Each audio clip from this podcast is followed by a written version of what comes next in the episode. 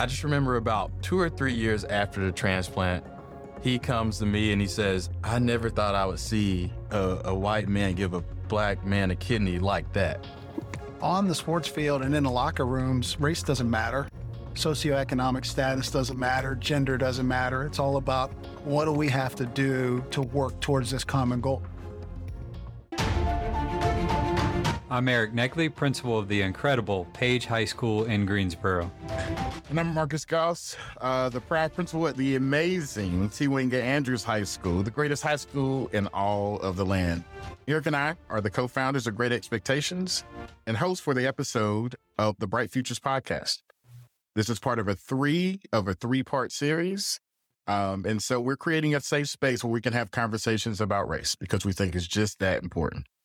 So we are really excited to welcome Tom Walter, baseball coach at Wake Forest University, and his former player, Kevin Jordan. Tom and Kevin are also co founders of Get in the Game. Tom and Kevin, we're excited to have both of you here. Tom, you're a middle aged man. Hope that's okay. White coach of an elite college baseball team. Go Deacs. Kevin, you are a young black man from a small town who played baseball under Coach Walter and graduated from Wake Forest in 2015 and you, unlike the rest of us, are young. you come from different backgrounds, not unlike Marcus and I, and you have different life experiences. But in the midst of the pandemic, you two came together to found the nonprofit Get in the Game. You have a unique and powerful bond. So, talk to us a little bit about how you met and how you came to know each other so well. Coach, oh, I'll take it. Um, yeah, I met Coach on the re- recruiting trail back in 2009. I was just a, a baseball player geared on playing at the next level. And yeah, I was looking beyond college when Coach Walt talked to me and, and took me on Wake Forest's campus. And if you ever if you've ever seen that place in the fall or spring, you can't say no to that. And if you've ever talked to Coach, then it's, it's tough to say no to his recruiting pitch, but uh, I'm sure I, I, connected with Coach more than I connected with every other coach um, on the recruiting trail, and, and Wake Forest, the campus kind of sealed it for me. But I met him just baseball wise. Yeah, you have a different story, Coach. No, my story is very similar. Kevin came to us as a kind of one of those five star players, you know, had all the tools to be a, a major league baseball player. And we kind of had circled him in our recruiting class. We were a new coaching staff and kind of wanted Kevin to be the crown jewel of that class and uh, his athletic the, the uh, talent certainly led us to believe he could be that. And then when he got to campus, um, his persona was totally different from what I expected. He was humble, he was thoughtful, he was kind. You know, so many kids at that age that have such success and such talent are the, the complete opposite, quite honestly. And Kevin just really kind of struck a chord with me immediately just by the, his presence and the way he carried himself. So it was, it was a special time for me too. I'm sure. So talk to us a little bit. I remember how many ever years ago it was at that point of seeing this great news story about the two of you. And at that time knew knew nothing of you two but talk to us a little bit about that and how that helped lead to Get in the Game a little bit. Yeah so kevin's uh, this all started in the spring of kevin's senior year of high school. He signed a scholarship with us in november and again at this point the only thing we're worried about is that the major leagues are going to come calling and he's not even going to come to campus. So we're just hoping he comes to campus. That January or February, I guess it was, I get a call from a scout friend of mine who said he had just seen Kevin play and you know, he didn't look like he was himself. He looked lethargic, which was the op- if you ever seen Kevin play, that's the opposite of how he played. and uh, you know, Kevin used to play like his hair was on fire, and um, and and he was it was the opposite. And so the scout was asking me, "Hey, what's wrong with KJ? Is everything okay?" And so I called Kevin's dad, and I was like, "Hey, Mr. Jordan, I'm just checking in. Everything okay with Kevin?" And and his dad was like, "Well, yeah, you know, he's got a little virus, and he's just not feeling he's not feeling well, but you know, we feel like he'll be past this in a week or so."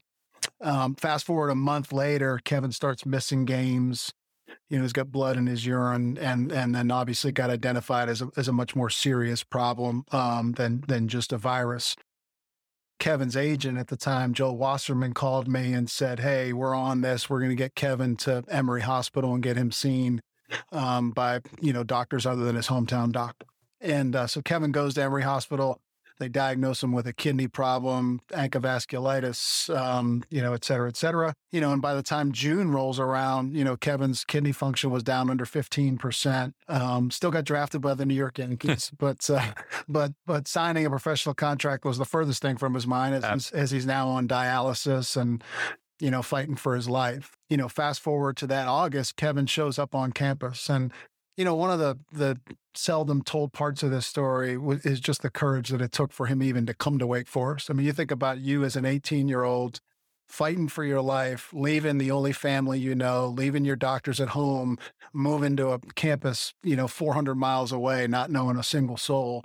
And Kevin did that, and I, and I was just gave him a ton of credit for that. But um, I'll never forget when I first saw him. I hadn't seen him since the recruiting trip in November I walked into a restaurant in downtown Winston-Salem to meet he and his parents, and I, I just couldn't believe um, how different he looked. You know, totally different um, skin shade. You know, was 50 pounds lighter. Um, you know, didn't no longer. And when I met Kevin the first time, he looked like a you know a free safety for the Carolina Panthers.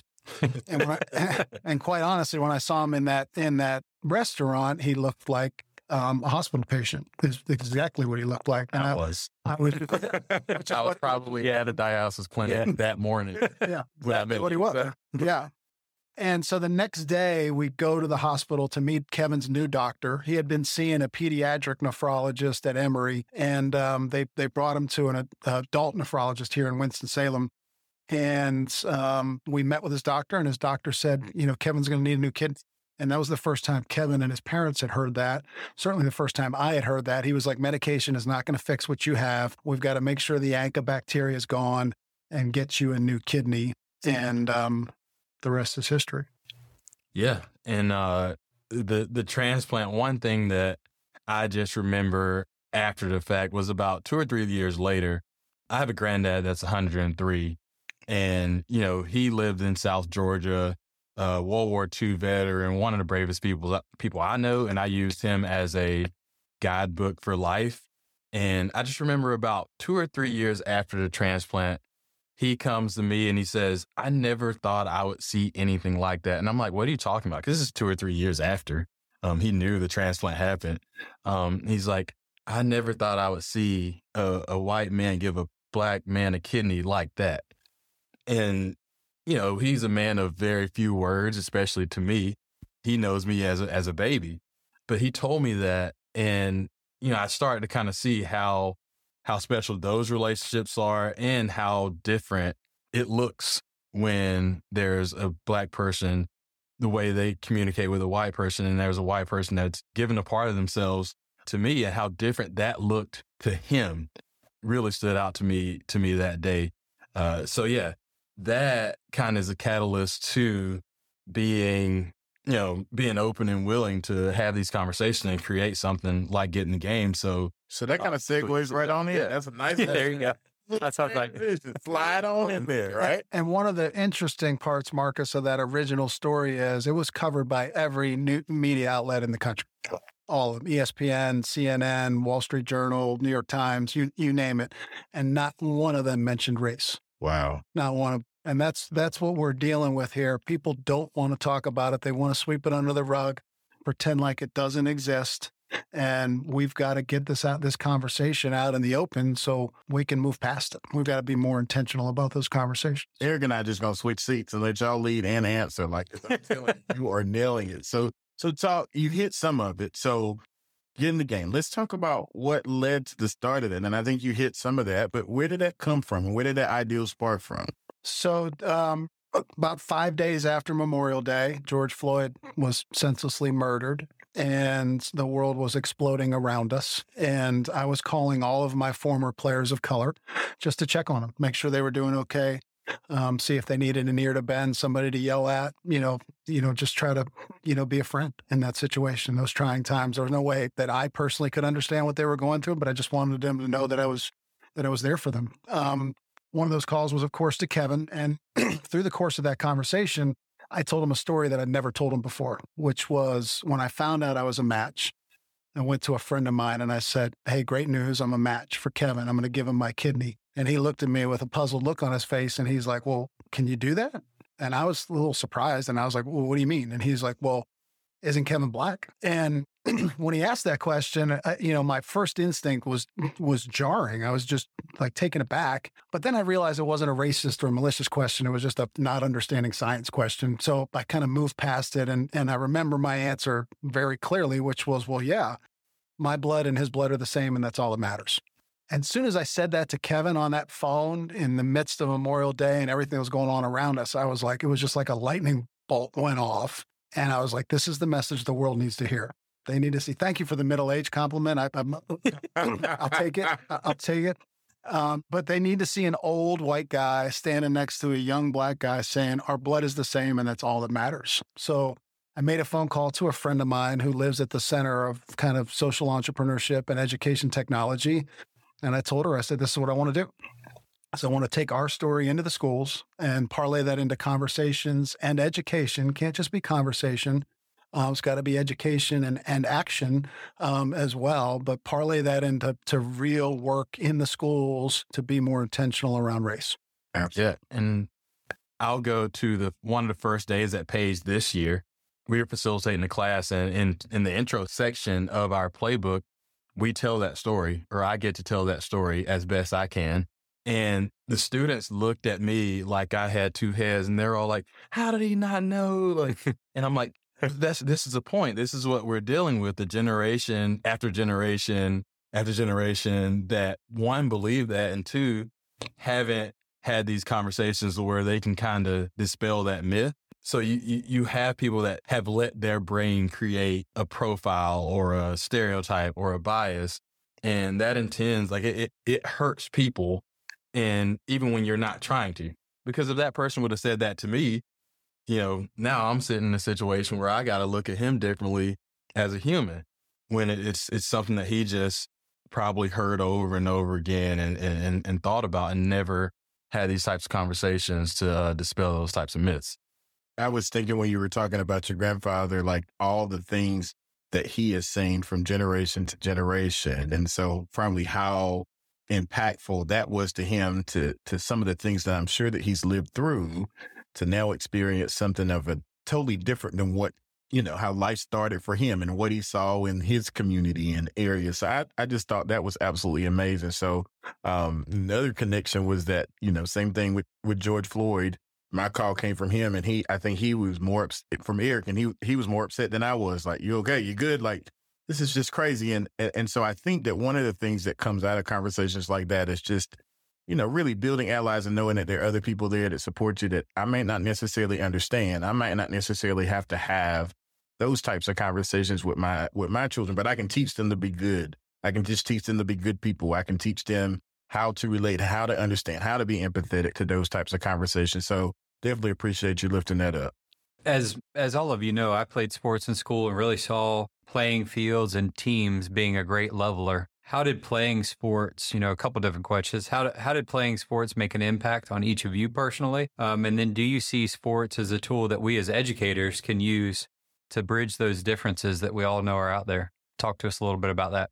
I'm going to tell another story. Um, so, like, like Coach said, I played like my hair was on fire growing up. And one of the things that I got told and that got reinforced in my mind was that, like, on a baseball field, when you're the black guy, you have to be the best player. If you're a black guy on a baseball team, you were the best player. And like, so I, you know, I, I played like that. I played like, if I'm not the best player, I'm not on the team. So uh, that had an effect on me. But also, I got to meet a bunch of different personalities, whether it was in South Georgia, where I left my hometown, and the coach was a former minor league baseball player. He was a white guy, but he was the first white person at I think about 12 years old that really invited me to his home, like allowed me to see how they live. And it, it well, I guess it, it's, I don't feel like it's today anymore. We, it, it's kind of part of my family. And that happened at 12. Um, I wish it would have happened earlier. Right. But it, it, it, did happen and it happened through baseball. And the same thing happened when we get to Wake. I meet who is now my best friend, who's Italian American. And, you know, coming from South Georgia, Italian American didn't necessarily exist. You were either white or you were black. And we had that conversation probably the first day we met. And I had to go over, yeah, you know, I'm I'm from Georgia. No, I'm not from Atlanta. you know, I grew up on a farm. All right. And I he's from Boston area and he was like, I went to a boarding school. So I'm like, okay, no, he's not like South, uh, South Boston, like, you know, what you see on the movies. so we, we had that conversation and um, that all happened because of sports. We were in the same locker room and forced to get to know each other and willing to take that risk and say, Hey, like you, you said this, like, tell me more. So yeah, I think definitely baseball. I mean, you got hours in the dugout. well, I get to know your teammate. And building on that, you know, the cool thing about sports is you have an easy common goal, right? You want to win a championship, you want to build a great team culture. Like you want to be with your buds um, on the ball field. And so on the sports field and in the locker rooms, race doesn't matter. Socioeconomic status doesn't matter. Gender doesn't matter. It's all about what do we have to do to work towards this common goal? How do we make the organization better? How do we lift each other up? How are we more intentional about the way we show up? That's what sports promotes. And for us, you know, to me, how do we translate to this classroom, to the classroom for Get in the Game? You know, we try to give the kids a common goal, which is kindness, empathy, dignity, diversity. You know, we want to have them, we want to take the KED principles and have that drive them to action in their communities where they're making an intentional choice about how they show up for others, about how they choose a life of service over self. So to me, sports has given us the blueprint. We just need to change the goal. Yeah. And, and if I can add one more thing is that it, it's not just sports. It's, you know, a club. It's, we put up posters at a school and, you know, six or eight kids from the school show up and they're willing to talk about race. And now they're closer because, because of it they immediately approach the conversation about their differences, visible and non-visible. And I think we remember those moments when we like approach the conversation, knock down that barrier, and we're able to have a deeper conversation, whether it's about race or it's about something else. But now you know somebody on a different level. And I think Get in the Game does that, especially when we have groups of teams or a club or or you know, whatever the platform that we introduce Get in the Game in, we, we knock down that barrier really quick and, and they're able to kind of stop walking on egg, eggshells and really get to, you know, improving our social climate. Absolutely. Yeah. Um, so like I, I think one of the things that, that, that you all said that was really profound was just that teams really have like this common goal. Um, like if you're successful, then we as a team are successful. You're successful individually, then you win, we all win uh, which is definitely a mantra I think that we kind of all adopt. You know what I mean? So, so, as a society, like looking at that from a from a commonality perspective is is extremely powerful. Um, the other thing that I think that's important that kind of goes along with that is you know is, is that there are some you all have listed on your website some some really interesting statistics, right? And so, for instance, like 1.3 million aged 12 to 18 those students they experience bullying that are related to a host of things like race and national origin, religion, gender, and we all know that sexual orientation is a is a major one right now. 25% of students who face that type of discrimination will be diagnosed with some type of mental disorder or some kind of or experience some kind of psychological distress. And so when you think about that from a um, a numbers perspective, like that, those are that's, that's astronomical, like especially from a society. So but on a positive note, you know, and what keeps us optimistic is that 75% of young Americans um, wish that they could do more to help support the causes that they care about. And they, and they care about these topics and conversations. Um, so, how is or how can Get in the Game kind of help start to address some of this? Well, Marcus, you make a great point with that last statistic, that 75% stat. These kids today, they get it. Like they're more socially aware than any generation possible. You know, you talk to CEOs like Scott Baxter of Kontoor here locally with Wrangler and Lee Jeans and and his young employees, they hold that corporation's feet to the fire. Like, what are we doing for corporate social responsibility? Like they're not going to work for a company that that isn't socially aware and responsible, mm-hmm. which I love. So it's our job to kind of help these kids again, you know, as parents and as coaches, I think we give our kids three things, right? We give them information, we give them resources, and we give them opportunity. And then it's up to them after that. We're not here to tell these kids what to do or how to do it, but we do want to give them good information. Mm-hmm. You know, we want to give them the resources to go out there and make a difference.